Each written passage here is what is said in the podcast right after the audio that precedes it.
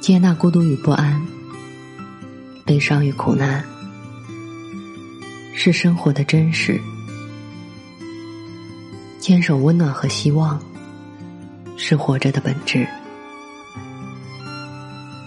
我相信，胸中装满深切的爱，生活就会灿烂前扬；内心保有沸腾，世界会为你绽放。愿我们都能在不期而遇的温暖中，满怀生生不息的期望。晚上好，我是 Mandy。今天的文章来自席慕容的《孤独的树》。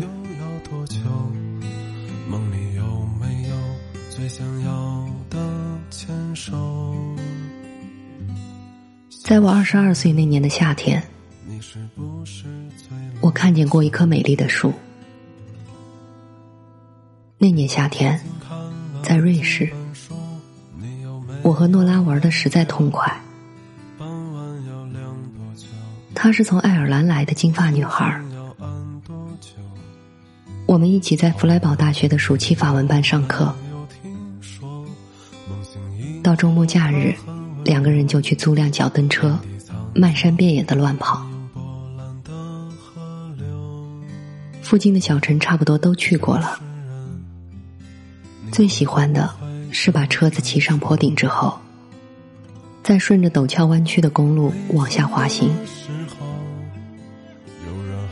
我好喜欢那样一种令人屏息炫目的速度。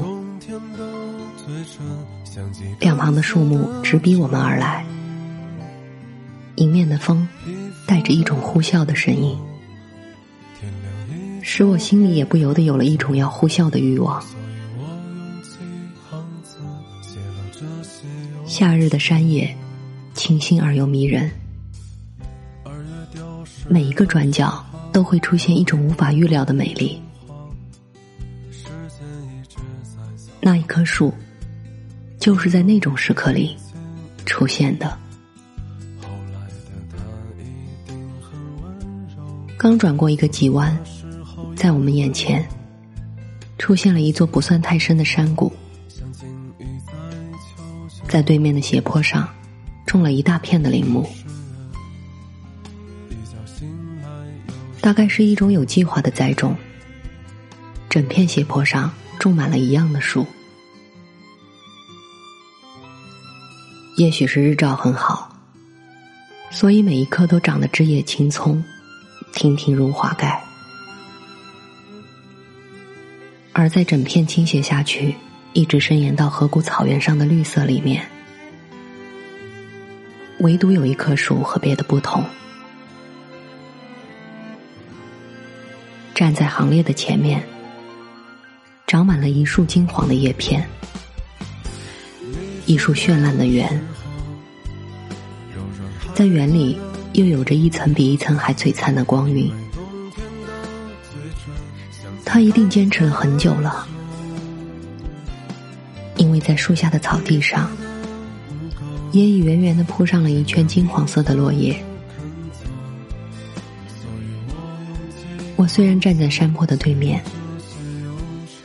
也仍然能够看到刚刚落下的那一片。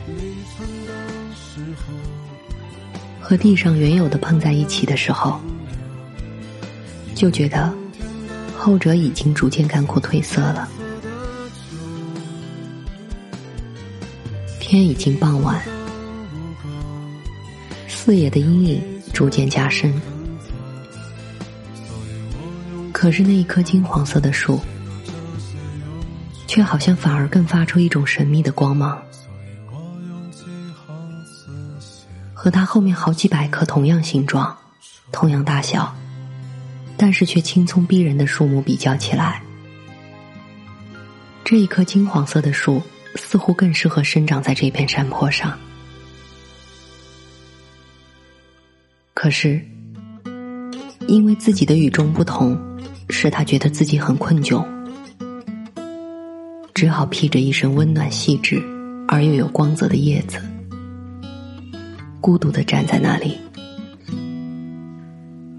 带着一种不被了解的忧伤。多拉说：“很晚了，我们回去吧。”可是天还亮着呢。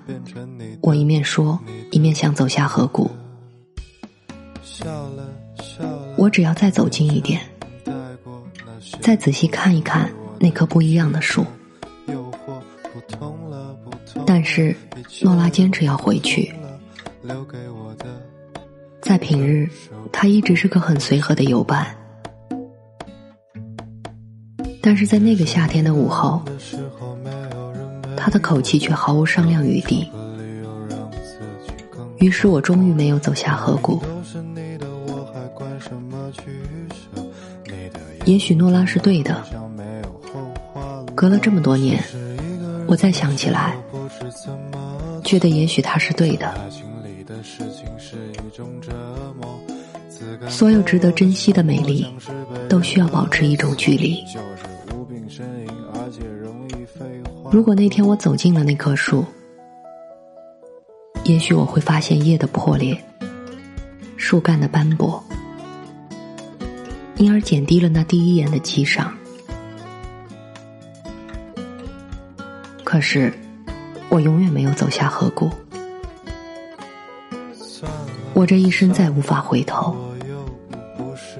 再无法在同一天、同一刹那走下那个河谷，再爬上那座山坡了。于是。那棵树才能永远长在那里。虽然孤独，却保有了那一身璀璨的来自天上的金黄。又有哪一种来自天上的宠遇，不会在这人世间觉得孤独的呢？不痛不痒的生活像是被人勒索，我就是无病呻吟，而且容易废话多。只是一个人的时候，没有人陪我，何必找个理由让自己更好过？连命都是你的，我还管什么取舍？事到如今，该走的都走了。只是一个人的时候，不知怎么活，活得颓废，没身份，还一堆破原则。请给我一壶好酒，还有几碟花生果，酒醒了，人还没醒呢。